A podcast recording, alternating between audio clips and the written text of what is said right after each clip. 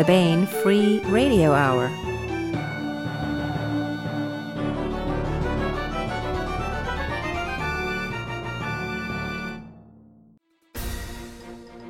On the podcast, philosophers discover the universal joint to the universe can only be oiled with chocolate milk and peppermint tea.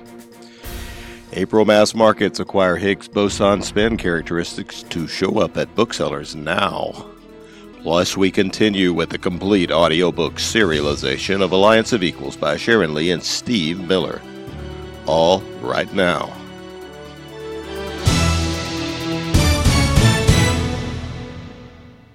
Welcome to the Baen Free Radio Hour podcast. It's an honor to have you along. I'm Baen Senior Editor Tony Daniel. This time we have part two of a two part interview with David Drake on his new Republic of Cinnabar science fiction novel, Though Hell Should Bar the Way. This is an interesting entry in the series where we get to see the redoubtable Captain Leary and the implacable librarian and intelligent op, Adele Mundy, from a completely new perspective. And we continue with the complete audiobook serialization of Sharon Lee and Steve Miller's Alliance of Equals. Now here's the news.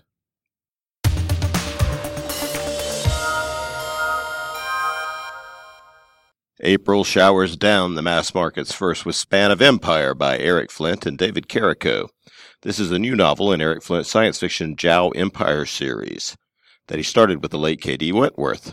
It has become clear to both the Jao and their human and Lleix partners that if they are going to defeat the rapacious Ekhat, who have been terrorizing the galaxy for eons, they need more allies. To that end, Perceptor Ronz, guardian of Earth and greatest living strategist of the Jao, has harnessed the energy of Earth's humans to create and send out an exploration fleet under the command of Caitlin Kralik. But after a long search, all the expedition has found are dead worlds and now extinct intelligent species slaughtered by the genocidal Ekhat. Meanwhile, the Ekhat, as murderous and destructive as they have always been, have a new generation of leaders growing into power who are even more implacable than those who have gone before. The Ekhat have not forgotten the Jao, nor the damage they have done over the years to the Ekhat purpose. It's up to the Jao Human Lleix Confederation and the new allies to survive the onslaught and turn the tables on the Ekhat. Also out in April is Caine's Mutiny by Charles E. Gannon. This is book four in the Caine Riordan science fiction series by winner of the Compton Crook Award, Charles E. Gannon. Caine Riordan, fresh from serving as an envoy to the aliens known as the Slaasriithi, has been given another daunting task apprehend raiders that are terrorizing a distant planet. As difficulties mount, Caine becomes aware that the mission his superior sent him to perform may not be the one they actually hope he will achieve, which means Caine may be forced to choose between honoring a promise to friends or following orders, a choice that could ultimately put him in front of a board of inquiry or a firing squad. Span of Empire by Eric Flint and David Carrico, and Caine's Mutiny by Charles E. Gannon are both available at booksellers everywhere.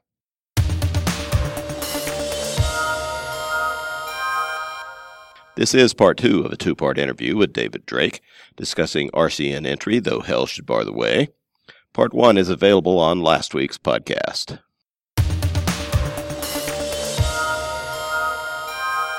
I want to welcome David Drake to the podcast. Hello, David. He's actually here in studio. I am. Hello, world, or Baen world. Uh, David Drake was attending Duke Law School when he was drafted. He served the next two years in the Army, spending 1970 as an enlisted interrogator with the 11th Armored Cavalry in Vietnam and Cambodia. Completed his law degree at Duke and was for eight years assistant town attorney for Chapel Hill, North Carolina. He still lives nearby. He has been a full time freelance writer since 1981. His books include the genre defining and best selling Hammer's Slammers series and the nationally best selling RCN series, including The Road of Danger, The Sea Without a Shore, Death's Bright Day, and Though Hell Should Bar the Way, which is the, the new one that's going to be at booksellers everywhere. That is at booksellers everywhere as you are listening to this. Well, I mean, you know, Daniel has very little to lose. Yeah. and well, he, he makes a good choice because Roy does turn out to be an incredibly winning. young young man to follow. Um, he's just a good guy, really, isn't Yeah. he? I mean, Uh, and he's he's a different sort of character from either Leary or Mundy, uh, or for that matter, any of the uh, the side characters I've been using. Um, he has real virtues, but he can't shoot, and his um, his ship handling is conspicuous by its absence. His navigation is nothing great. Uh, but he knows the ins and outs of uh, the supply system. that's right. That is his skill. That's Yeah. well, uh, that's it. He's he's got real skills. He was raised in a logistics family. His dad was before he became a corrupt. Yeah, well, you know, his dad was really good at it, and when he he began being corrupt, he knew how to do that too.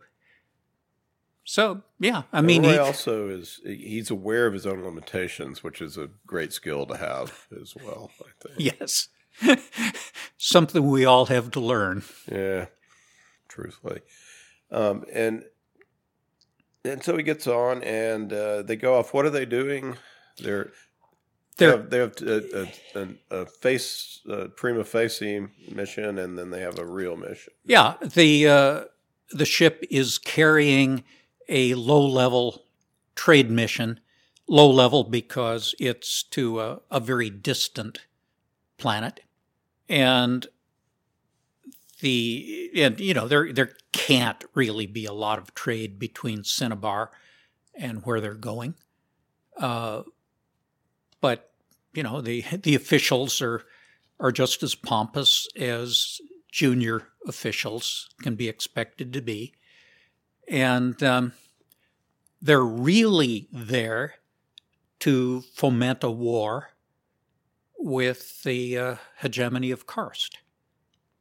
And they've gotten, Leary and Mundy have gotten approval of starting this war from elements in the Alliance of Free Stars, the great enemy of the RCN. Uh, you know, they've worked out a deal behind the scenes.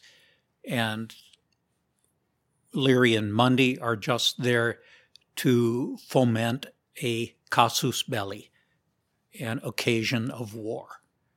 It's, it's really that simple. However, to the rest of the world, including the RCN, the Cinnabar Diplomatic Service, it looks like they're about to restart the huge, mutually destructive conflict with the Alliance. And, you know, that's because a secret deal has been cut and it's secret from the foreign ministry as well. There's always the possibility, of course, that the arrangement that has been secretly made will not be held to. And, you know, the foreign ministry may be absolutely right. Um, but you have folks working against the mission from within the mission itself. One of them is a beautiful little femme fatale. Absolutely. Mauve, I believe her name is. Yeah. Um, well, we don't. had- who- We probably don't know what her real name is. That's true. Who may or may not have the hots for Roy, but uh, Uh, hey, professionally, she absolutely does, right. and that tradecraft is all it's at. Yeah, and so that's that's how it's set up. Um, one thing that happens in the book, uh, probably shouldn't get into the whole of how and why, but there's a there's some piracy and um, some and Roy and some others end up in some in some bad situations. Um, and you had uh, in the afterwards you talked about the Barbary pirates, Yes. and, and Absolutely. some interesting points about them that um, that come up, such as that it's it was really a slave trade. Absolutely. The, these are the same people who were carrying on the trade in black Africans who were being shipped to the New World. These were absolutely the same people, uh, only they were kidnapping Europeans and selling them to, well, actually, a lot of them went to Turkey and Egypt and, and this sort of thing. Uh, not as many, but they were trying hard. Uh, something in the order of a million Europeans were enslaved. Uh, you know, anything in the order of 10 million black Africans. But in both cases, the actual people doing the slaving, as opposed to, you know, selling them, uh, the people doing the slaving were uh, Africans. They were uh, North African tribesmen, Moors. It was hugely, not Arabs, um, pretty much not Turks. I mean, there, there were Turks involved in some quantity. There were a few Arabs involved. Uh, and um, they, they used a fair number of sub Saharan blacks as um, grunts in their activities. Uh, but basically, the Barbary pirates were slavers. And, um, you know, their kin were slavers farther south. Um, and they, I, I'd always thought of piracy as being we capture this ship and we loot the treasure out of it. Then you read the uh, the actual accounts, you know, pirate memoirs. you know, you've got a shipload of rice. What are you going to do with a shipload of rice, for Christ's sake? Or camwood? You know, we're, we're not talking about great loads of silver and gold here. Um, well, with the Barbary pirates, it was even simpler. Uh, they were capturing ships and they were selling the crews as slaves, frequently back to the nations they'd been stolen from. Um, and and that's that's what these folks are doing. They were ransoming them, ransoming them when they could, Yep. get enough money. Otherwise, they'd just sell them right into into slavery on the continent, or just every. Oh, every they, direction. you know, it depends. If they were pretty girls, they would probably wind up some, you know, really uh, expensive locations. Uh, if they were just grunts, uh, use them as galley slaves. Although, in fact, uh, most of the the pirate galleys were not slave crewed; they were crewed by the pirates themselves, uh, Moors, as I say, uh, Kabyles. Um, you know, same folks who um, provided a lot of the um, uh, foreign troops for the French in the 19th century and uh, indeed later. Uh, the Zouaves, uh, who, with their, their colorful, flowing costumes, uh, became, in the U.S. Civil War, taken over from a lot of French styles. Uh, you look, there are lots of Zouave regiments in both the Union and Confederate sides. The New York Fire Zouaves, you know, with filmy red uniforms and such. Um, you know, the, the Zouaves were one of the North African tribes that the, uh, the French used a lot, the Kabyles. Uh, uh, you know, basically they were very warlike. They were not Arabs. Um, uh, these are the people who conquered Spain in the uh, 8th century. So it would be what Algeria, Tunisia, Uh, Morocco. Morocco Yes. in there. Yeah. Yeah, um, and, and this continued. The uh, very famous example during uh, World War II, the the Goums were another of these tribes. Uh, the Gustav line in Italy was, you know, the Germans were fighting inch by inch up the Italian peninsula. Great expense and you know, all all the effort by um, the Allies, and partly because the Allied forces were being led by Mark Clark, who was a complete idiot, but um, a Clemson or a, a Citadel graduate, by the way. But um, the French told, you know, their the command that uh, they could get through the uh, German lines if they were given a free hand, and the, this was done, and the um, the French general in charge told his Goum regiments that um, if they broke the Gustav line, uh, they had 24 hours of absolutely free reign. No one would say a word to them about any crimes that were alleged to have been committed uh, for the 24 hours after the victory. And these irregulars, because they were pretty much, uh, infiltrated the German lines, cut throats, got through, broke the Gustav line, and then for 24 hours, uh, raped, pillaged, and killed any Italians who happened to be getting in their way. They they weren't out there to kill; uh, they were there mostly to rape and loot. Uh, they did that, and they the French kept their word to the troops. Uh, they got a free pass uh, and saved an awful lot of Allied lives. Uh, it's still considered a major atrocity by the Italians, and of course, it is a major mm-hmm. atrocity. Yeah, but this you might this, not be so happy if you were one of the. well, uh, there there have been a number of movies, uh, you know, Italian movies made about this. Yeah. Um, but um, you know, it broke the Gustav line, which an awful lot of blood had been expended not doing. Yeah.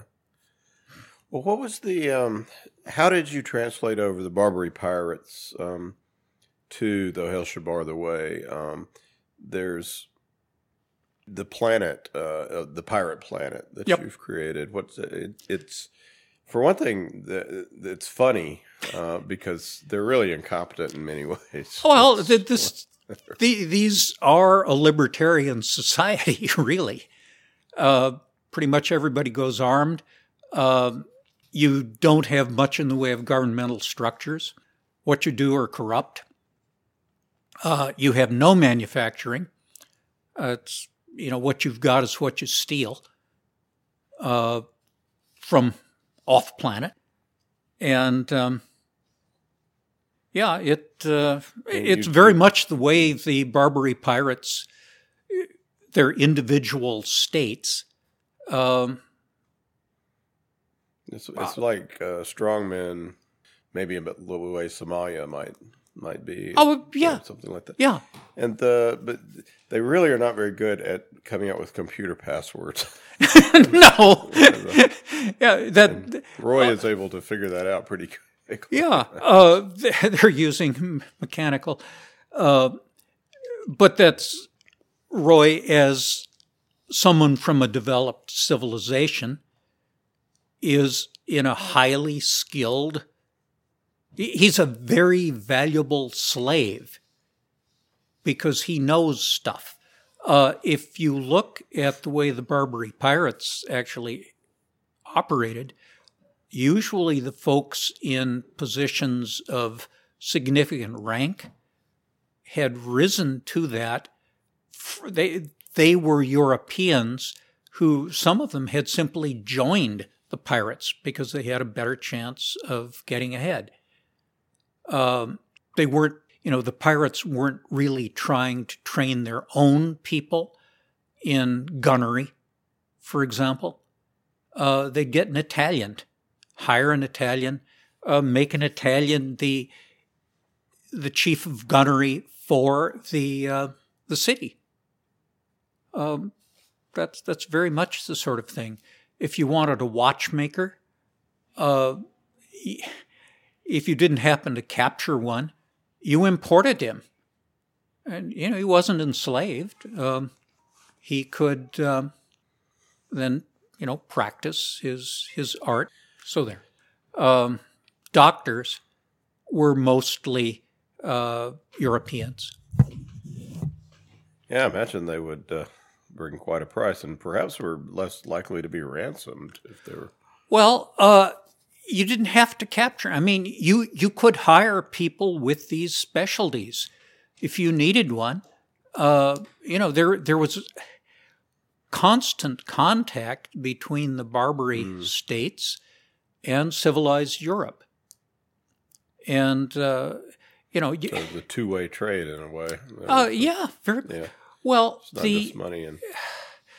I, I, I spent some time in Algiers, and if you knock around public spaces and buildings in Algiers, you'll see a lot of really wonderful Delft tile work on you know public spaces, this sort of thing. Mm, and that's Delft be- being uh, Dutch. Dutch, uh, yeah. yes, and the uh, the Dutch were great traders and great mariners, and so a great deal of Dutch sailors were captured by the Barbary pirates, and they were ransomed by charitable groups in Holland, and they were bought back not for gold. I'm sure that would have been acceptable, but basically they were traded back for specialties of Holland, and one of those specialties was Delft tile work. And so you have this this wonderful 18th century tile work uh, all over Algiers now. Hmm. It it lasts just fine. Yeah. One of the, and Roy uh, on the Pirate Planet is um, it, he's able to use something he never would have done in civilization, but but that he saw how to do, which is be corrupt. Absolutely. he, he Why should he be different? To, yeah. so he's much like his father, but he's. Oh. Well, uh, doing it in the, when in, Rome, the RC, or in this case, when in Tripoli, yeah. do as the Tripolitanians do, which is steal. Yeah.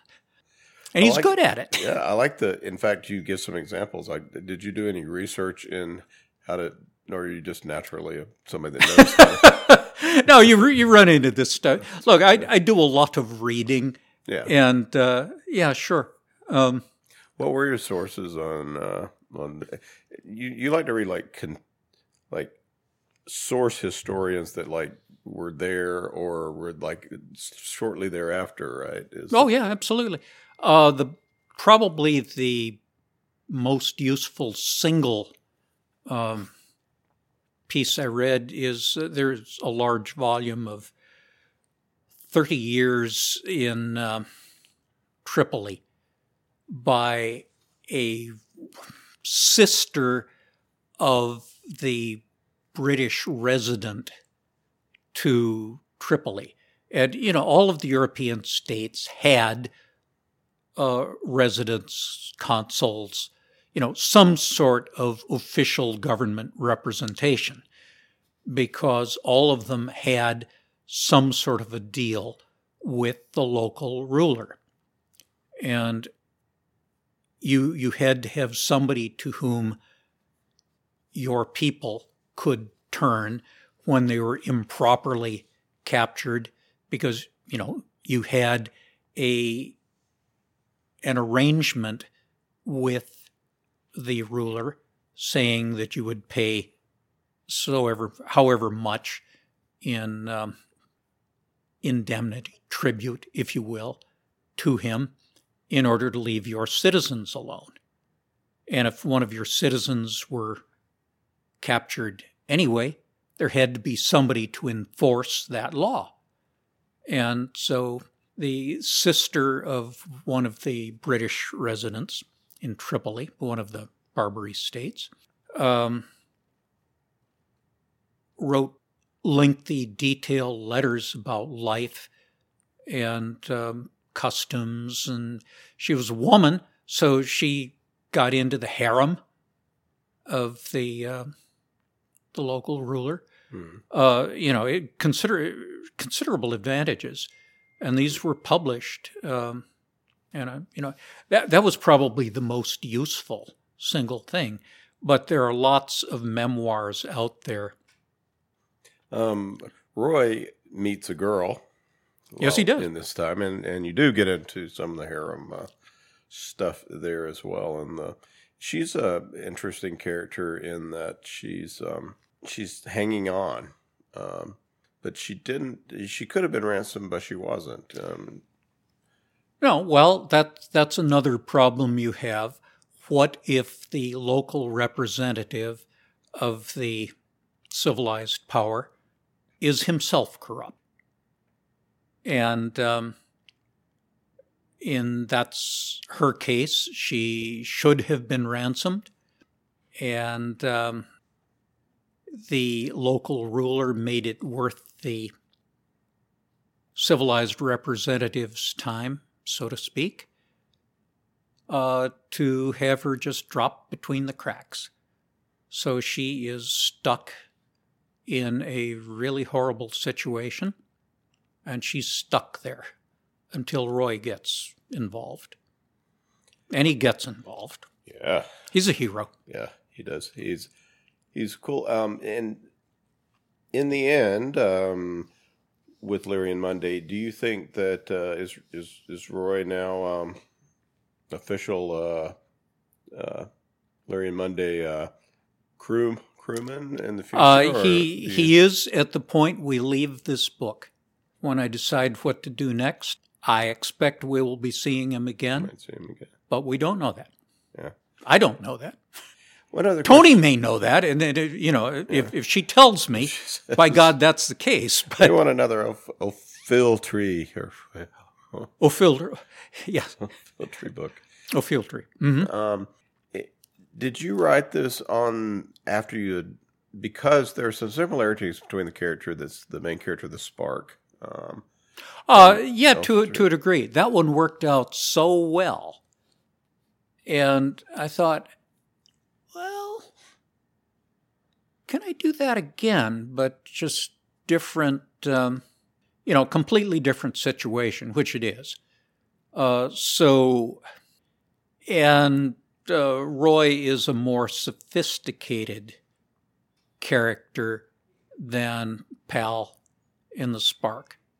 Um, I mean, he, he does come from upper class Cinnabar society.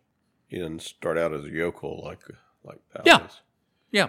So, um, speaking of uh, of the Spark um, and and that universe, um, you mentioned that you were working on and almost done with. I, Perhaps, I a- absolutely, I am doing the, the third pass, the polish pass on the storm, which is a book in series with the spark. You should be able to read the storm all by itself if you don't read the spark, but I, I recommend people read the spark because that's actually, I think, my best book, with the exception of uh, Redliners, and Redliners isn't everybody's kind of book. The Spark is everybody's kind of book.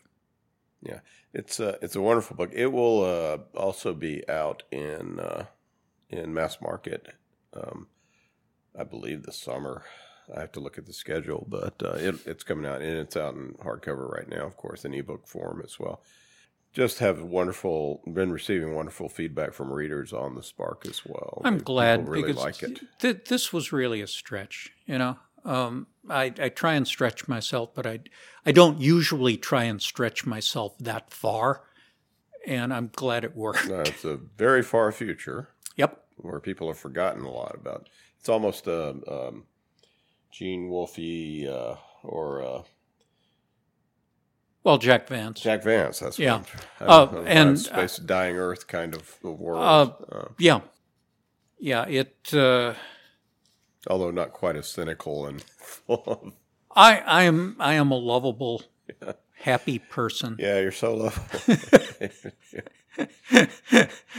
well, I am a much happier person than I was, or a, a much less depressed person than I was before I wrote Redliners. I've been coming up since then.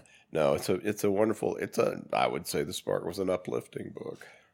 Thank you. Maybe the storm shall be too. We'll find out. Um, so what what will be the project after that, or do you not? Uh, I I am crashing the completion of a novel. And when I achieve that for about three days, I'm just spinning off in all directions mentally mm-hmm. and getting traction nowhere. And I have absolutely no idea. Possibly I'll go off to Guadalcanal and become a coconut planter. You probably thought that after all, every book, something like that. Uh, yeah, I do. I, look, this, I, I love what I do. I mean, believe me, I, I love the work, but it is work, and I wind up from it exhausted, and I have I'm carrying a 97,000 word novel in my head right now, and it isn't this novel either that we've just been talking about. Uh, and there is no room for anything else. Yeah. well, finish the damn thing because we are all eagerly awaiting it. Me too, people. Me too. I'm I'm in the final edit. Well, excellent. Well, out now at booksellers everywhere is Though Hell Should Bar the Way, which is um, a new RCN novel by David Drake. Dave, thank you so much once again for uh, sitting here with us and, and telling us some some tales and uh, discussing these. I I know the, the, history of this company, and I know the history of some others, as a matter of fact. But yeah, uh, it, it's always a pleasure, Tony. So, and and best to all you out there in the ether.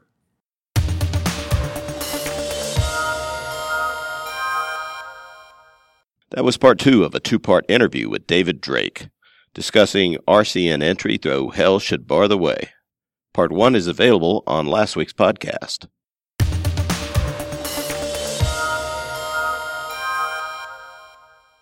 This is another entry in Alliance of Equals, a Liaden Universe novel by Sharon Lee and Steve Miller. Beset by the angry remnants of the Department of the Interior and challenged at every turn by opportunists on their new homeworld of Surebleak, and low on funds, Clan Korval desperately needs to reestablish its position as one of the top trading clans in known space.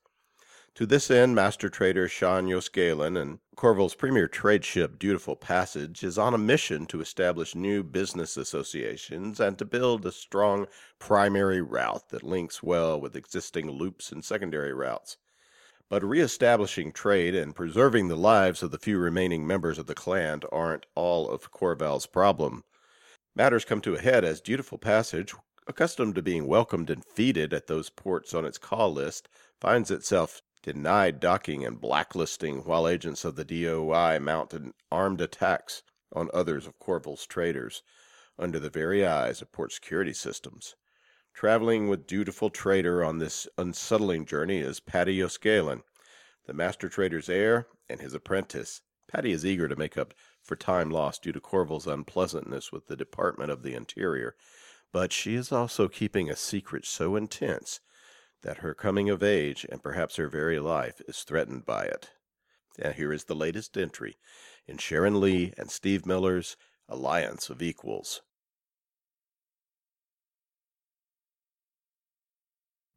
Chapter 28 Admiral Bunter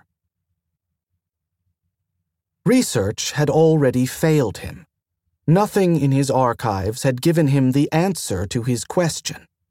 Tolly Jones, his mentor, on whose willingness to answer those questions left unanswered by research he had come to depend upon, Tolly Jones refused to answer further on the basis of this Melant'i. No, Admiral Bunter corrected himself. That was an error. It was sloppy thinking.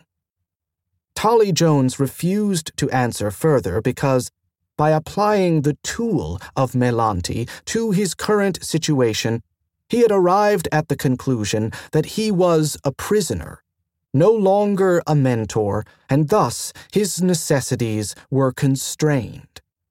Admiral Bunter had researched the necessities of prisoners.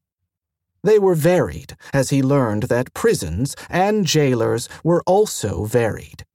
It would appear, for instance, that Tolly Jones's prison, himself Admiral Bunter, a tidy, bright, and well supplied freighter, was considerably more beneficent than many.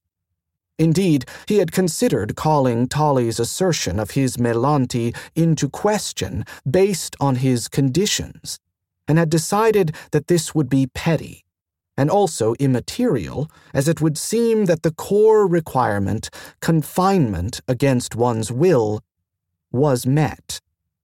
Research showed that, in addition to confinement, some prisoners were physically punished by their jailers. Sometimes it appeared such jailers wished to obtain information held by the prisoner. Sometimes they merely wished to be cruel and increase the prisoner's distress as a just punishment for transgressions. Some prisoners were merely held, their jailers completely indifferent to any information that they might or might not possess. These were held in order to control the behavior or to ensure the goodwill of a third party. On the surface, it would seem that such prisoners were fortunate, as the conditions of their use would shield them from physical harm. Research, however, would have it that involuntary confinement itself was sufficient to distress the larger percentage of humans, and uncertainty regarding their fate or the continued goodwill of the third party was also a cruel punishment. Still, other prisoners were held and punished in order to make them malleable. These were then shaped into tools which the jailer might use to influence or destroy third parties. There had been much study given to prisoners, the psychology of imprisonment, and the scars borne by those who had been imprisoned. The Admiral had come away from his research with, at least, a better understanding of the reasons why Tolly Jones was distressed to find himself a prisoner, and also the reasons why he refused to answer questions. It was an act of will, an act of rebellion, of strength, for a prisoner to refuse to answer his jailer's questions. Prisoners found their situations oppressive. Acts of rebellious will were necessary lest they sicken and die in their imprisonment.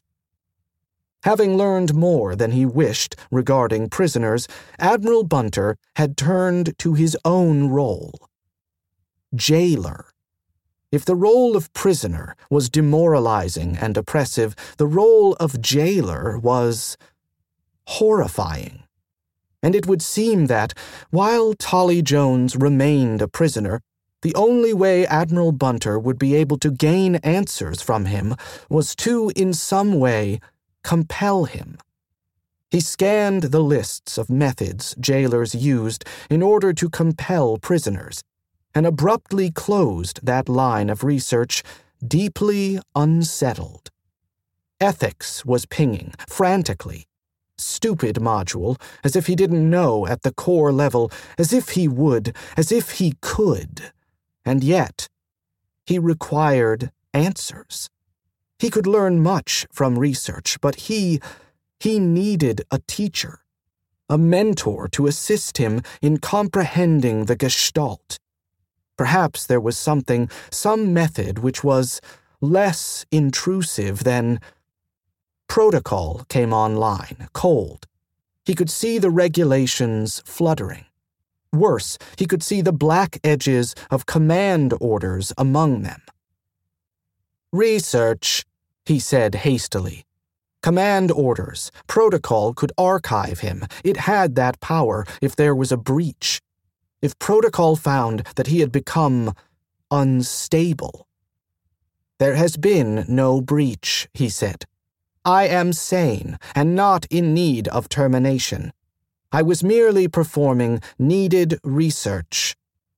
Research into the destruction of a human being in your care? Yes, I have logs. Please review them. Protocol accessed the files he marked out the record of his most recent talk with Tolly Jones, his own research log, his last session with mentor Inky Yo, in which she had explained to him what sort of human Tolly Jones was and what the law demanded. The fluttering continued palely. Command orders had been put aside, at least. The Admiral knew relief. The fluttering ceased altogether, replaced by the amber of a caution warning. This is not an acceptable protocol for dealing with humans in your care. You may protect yourself if you are threatened, but you may not inflict harm. I must have answers, Admiral Bunter protested. Find another way, Protocol replied coldly, and retired. Customs, the message came across the ship band. We release cameras and inspect. Witless waste of time, if you ask me, muttered Kick Streller, who was sitting first. Second mate Lonan Davis, who was sitting second, touched the com switch. Dutiful passage acknowledges, he told the cutter, and to first board, logging and transmitting to captain. Another waste of time and energy, the good pilot muttered. Orders, said Lonan, who was not the most loquacious of the pilots aboard, despite his New Dublin heritage and his kinship with the passage's master trader. Orders is right, Kick said, with a tired smile. If it wasn't for orders, what would we do with ourselves, eh? We can't all be bards and poets, Lonan agreed. Best, then, to do as we're told. Kick laughed, and they subsided into mutual silence, tending their boards and watching the screens. She and father sorted through the cards, keys, and invitations they had gathered at the reception during a working breakfast. Mr. Higgs, seeing how it was with them, had taken his plate, his cup, and his book across the room, and settled into one of the chairs by the big window. Do you wish yourself back in the murk, Vanner? Father asked him, as he handed the card of a certain Master Josephette Zeldner to Padi for her consideration. No, sir, Mr. Higgs said easily, turning his head to look at father over the back of the chair. I'm reading for pleasure, and nobody's shooting at me. I'm content. Excellent. Do not, please, hesitate to speak up if we should begin to be in any way unsatisfactory. I'll do that, sir, Mr. Higgs said seriously. Will you be wanting a car today? A car? Father turned to her, eyebrows up. What do you think, Trader? Will we want a car today? Padi frowned down at the port map. Langlast Port was constructed as a series of four interlocking squares, like tiles in a mosaic, each square representing a specialty, and designated by the name of a local flower. Thus, callum bean, irish, beesbrickle, and frowst. What we have mapped thus far is within two adjacent squares. There is the light rail, but if timing becomes tight, we may wish a car. Which may be no faster than the light rail, Father murmured, bending over the map with her. I see. Well, how if we fill in the rest of the day with locations in these two squares?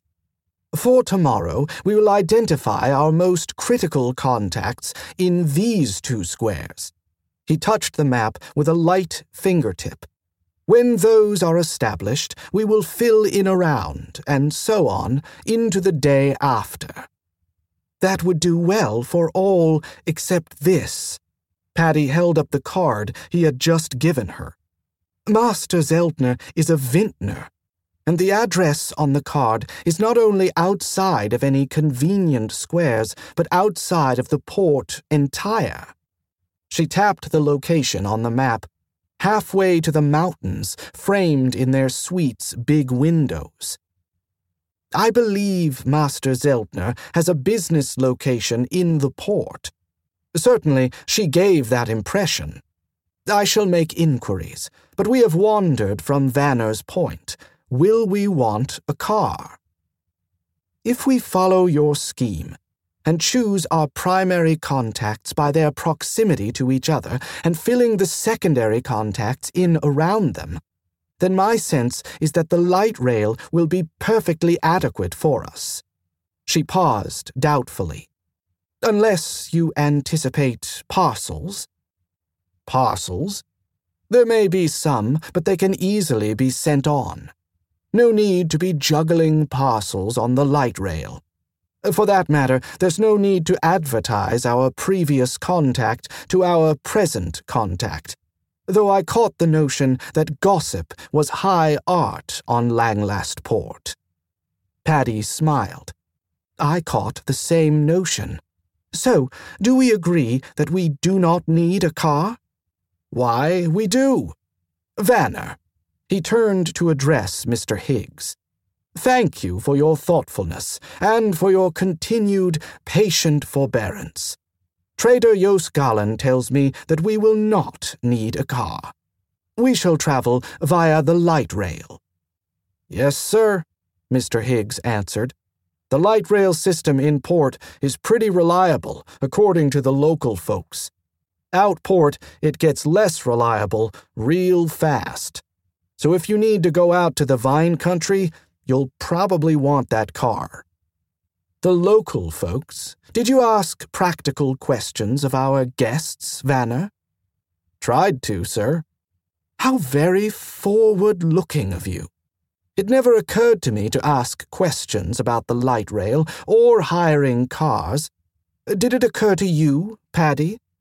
Her ears warmed in sudden embarrassment. She should have made inquiries, knowing that they would be staying on port. But, no, sir, it didn't occur to me at all. I was focused on welcoming our guests and and seeking trade opportunity. As I was. We are a sad pair of impractical traders, I fear though we were clever enough to bring Vanner with us, so perhaps we aren't entirely beyond the pale. Perhaps not this time, she said, matching his tone, but one does not always rejoice in Mr. Higgs's company. That is distressing, but very true. We do not always have Vanner with us. Therefore, we must strive to do better for ourselves and remember to check our research against local information. It's a minor thing, I dare say, merely slipping in a question about how best one might arrive at the contact's facility, or a question regarding such a thing as the service most expectable of the light rail, which our research, of course, will have revealed to us. We are not local, we do not pretend to be local, and a certain ignorance from outworlders is often found charming.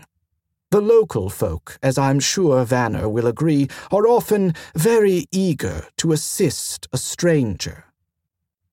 They also might lie, Padi pointed out, or use our ignorance to uh, take an advantage, or even to entrap us. Father tipped his head. Wariness is reasonable on a strange port, he said slowly, but over caution can cripple. Now, what have we on the day? Four top tier calls, including your textile merchant. Do you think we should add a fifth, or move on to the second tier? Padi picked up a small set of cards, fanned them, and sorted quickly by address. We have three second tier contacts within today's two squares. There are no more high tier cards in today's squares. I propose we add the second tiers, then make cold calls among these two squares. She paused and gave him a hesitant look. I assume you will want to do cold calls, she added. Oh, absolutely. I adore cold calls, as I know you do. Actually, Padi said, I don't like to make cold calls, but if we're to do a proper port tour. I agree, Father interrupted. She frowned and glanced down at the map again. Time is going to be the issue as I see it. Textile broker Plichette may take some time, or may take no time at all if he has decided over the night that I was not so amusing as he first thought. The visit to the technology exchange may be lengthy. The other two top tiers wanted to discuss the catalogue. At least that was what they said, Father said, pushing back from the table. I think you have a very good plan, and I propose that we act upon it. If you will do me the honor of contacting our four top vendors and finding when we may call and how long a time they envision that we will spend together, I will be obliged. Once those times are in hand, then you will, of course, be able to call the second tier vendors to arrange visits with them. There, I think we need not commit to more than half an hour, and the cold calls ought to consume no more than five minutes each. Oh, and do remember, will you, Padi, to leave us time to eat a nuncheon? Padi looked at the cards and picked them up. Nuncheon, of course. Local folk, she thought, deliberately not sighing, would know which was the best place to eat lunch in their vicinity. She must remember to ask. Certainly, Master Trader, she said, and rose in her turn, moving toward the com unit sitting on the spindly white and gold table in the corner of the room farthest from the window and the view of the mountain. Tolly Jones, Admiral Bunter said. Tolly didn't look up from his screen. It wasn't that he found conservation techniques of potentially active pre emergence autonomous calculating systems all that compelling a read but he'd drawn his line in the dust, and he'd damn well better stay behind it. He'd confused the boy, that's what it was. Confused him on purpose and in a specific direction. By itself, he didn't think moral confusion was going to undo whatever it was that Inky'd done. And he didn't put tampering with the core beyond her. But if he could make a few cracks, get himself a little leverage. Tolly Jones, I wish to speak to you from the Melant'i of one who wishes Pilot Guard Hazenthal no harm. We both embrace this Melant'i, do we not? Well, this was interesting. He hoped the Admiral'd find it in him to continue without encouragement, because he'd really like to know where the AI was going with this. There was silence, while the Admiral waited what he might consider to be human long for Tolly's answer on the matter of Has. Very well, he said eventually. I shall proceed. Perhaps when you hear the question, you will understand that it is a separate issue from our relative melant'is of prisoner and jailer, though it concerns us nearly through a shared melant'i. Boyd been studying. Credit where it was due. Tolly waited, head bent over the reader. Pilot Hazenthal sent you a message of reassurance, to which you responded with a message of anger and rejection. I ask an explanation of this interaction. I do not understand it and I believe you will have made the pilot angry. My experience of you is that you are a careful thinker and in control of your emotions. The probable effect of your response upon the pilot must have been obvious to you. Therefore, you must wish Pilot Hazenthal to be angry with you. Why? Well, well. Good question. Good observation. Too bad he wasn't going to answer it. though it was kinda warming to know that he and the Admiral shared an admiration for big, dour women. Or a big, dour woman, anyway. He'd said no more mentoring for him, and he meant no wait. He was going to answer it. The Admiral was right. He owed it to Has to answer the Admiral's question. Has was a cord that tied him and Admiral Bunter together, but the Admiral also had a tie to Hazenthal, and he wished her no harm. That might come in handy for her sometime in the future. He raised his head and glanced up at the ceiling. Has was getting ready to do something stupid, he said, his voice sounding hard in his own ears. She was getting ready to chase you and me right down the throat of the Lyre Institute. And that isn't a proposition she can survive. I deliberately made her mad at me so she'd cut her loss, go home, and live a long, long time, safe and free. He took a breath, forcing it past the lump in his throat. I don't want to talk about Has anymore. I'm reading here, if you don't mind, and it's kind of tough going. There was no answer, and after a moment, he bent his head again over his book. The child was positively radiant this morning, Shan thought, pouring himself a third cup of coffee. So some good had come from yesterday's episode of Frank Discovery. He was slightly less than radiant. There was grit in the air, or so it seemed to him, and he was just a little, and despite two cups of very robust coffee, lethargic.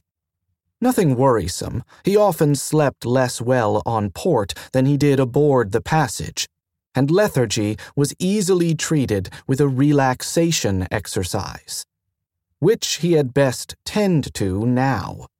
Perhaps, if he was clever, he wouldn't need to drink all of the third cup. He set the pot down on the buffet and closed his eyes, clearing his mind of all distraction, calling up the image of the pond at the center of Trealla Fantrol's formal garden. A perfect circle, absolutely calm, reflecting the green of the sky, and just one very fluffy white cloud. Behind him, he heard Padi speaking into the calm. He concentrated on the pond, and her voice faded, leaving him alone in the perfect moment of solitude. One slow, deep breath, energy rose into him, as bright and serene as the water. His lungs were full. For a moment he stood, not breathing, balanced between trance state and the everyday, before slowly, deliberately, he let the air leave him.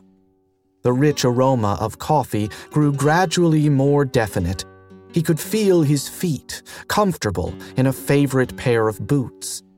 The pond faded from his awareness, and he heard Padi speaking. Thank you, ma'am. Master Trader yos'Galan and I look forward to meeting with you today. He opened his eyes, smiling and refreshed.